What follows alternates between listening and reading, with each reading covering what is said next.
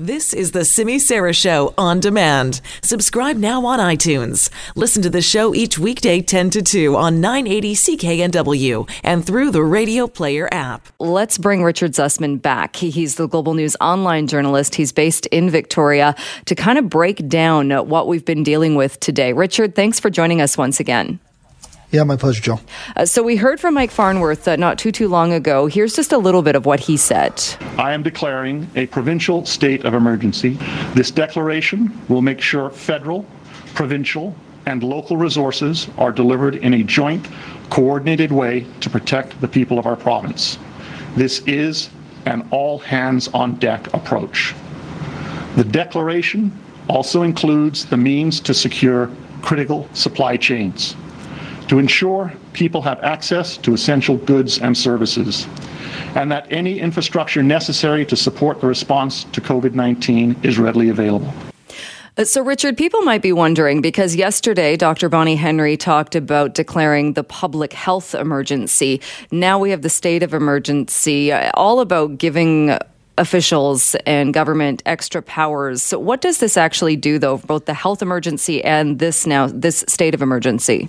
Yeah, it's a great question, Jill. And one of the things I think that uh, confuses a lot of people, these are just such unrare times, right? And we have rarely seen these powers used. So uh, I'm about to press publish on the updated version of our web story. So there's lots of details in there around the powers um, of the public uh, emergency as well as the public health emergency. But the, the main differences are uh, Minister Farnworth said the Order now allows for greater coordination uh, between levels of government.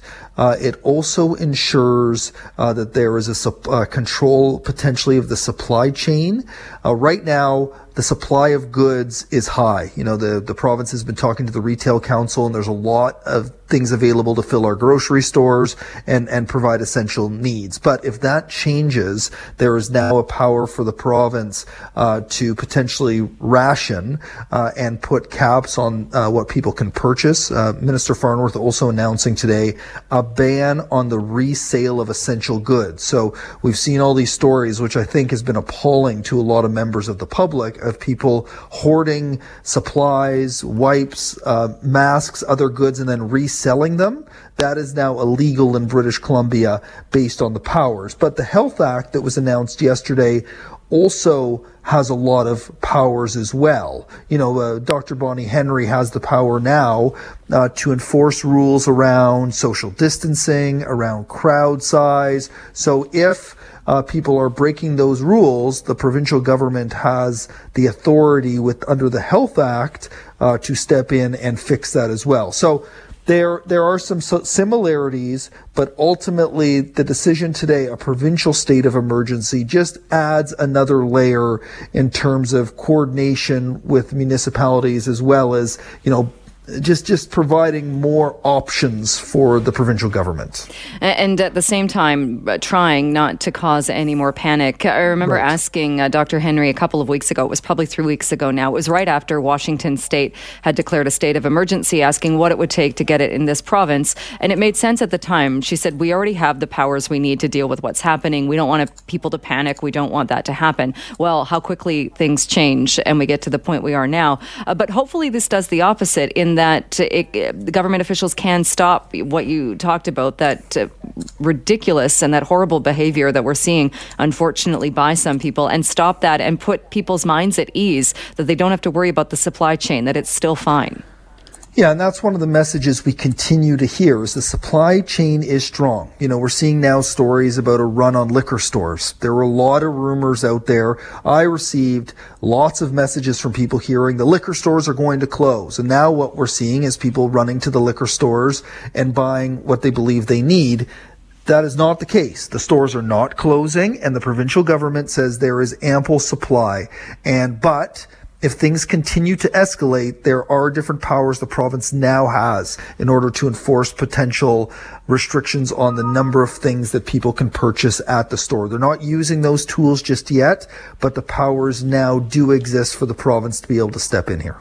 Uh, I noticed as well in the uh, powers for the, the declared the state of emergency yeah. uh, for today, uh, one of those to control or pro- prohibit travel to or from any area of BC. Uh, there's a good chance that we will never get to that point, hopefully, but also reassuring, I think, for people that should there be a cluster of this virus somewhere or something where people need yeah. to stay out of an area, the province can now order that.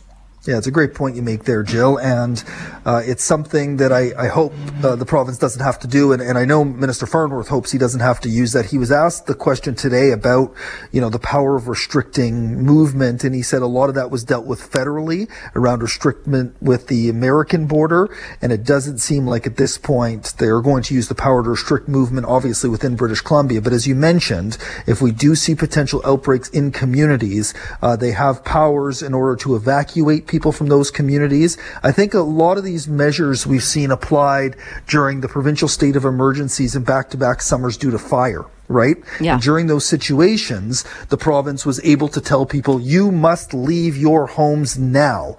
And if we do see an outbreak in certain communities, we may see something similar. The other one that stood out to me, Jill, as well in the orders of a state of emergency is the ability of the government to require workers of a certain field or expertise to go to work. I asked about that, if that will mean health officials. You know, we've heard a lot of retired doctors are coming back. Will the province ever considered requiring health officials who are either retired or not working in that field anymore to return to work. Uh, Minister Farnworth said they have seen a huge response of retired workers wanting to come back to help. He says British Columbians instinctively know what they need to do here to help, and he hopes he doesn't have to use that power either, but it's a power that's there, and it's quite a strong tool to require workers if they feel like there's an influx and they're needed um, as as um, health uh, health officials in terms of doing you know, the frontline work that, that that could be required if this crisis continues um, as as we're seeing it. All right. So we will leave it there. Richard, thank you so much. And we will talk to you again uh, soon, I'm sure. Yeah, thanks, Jill. Appreciate it.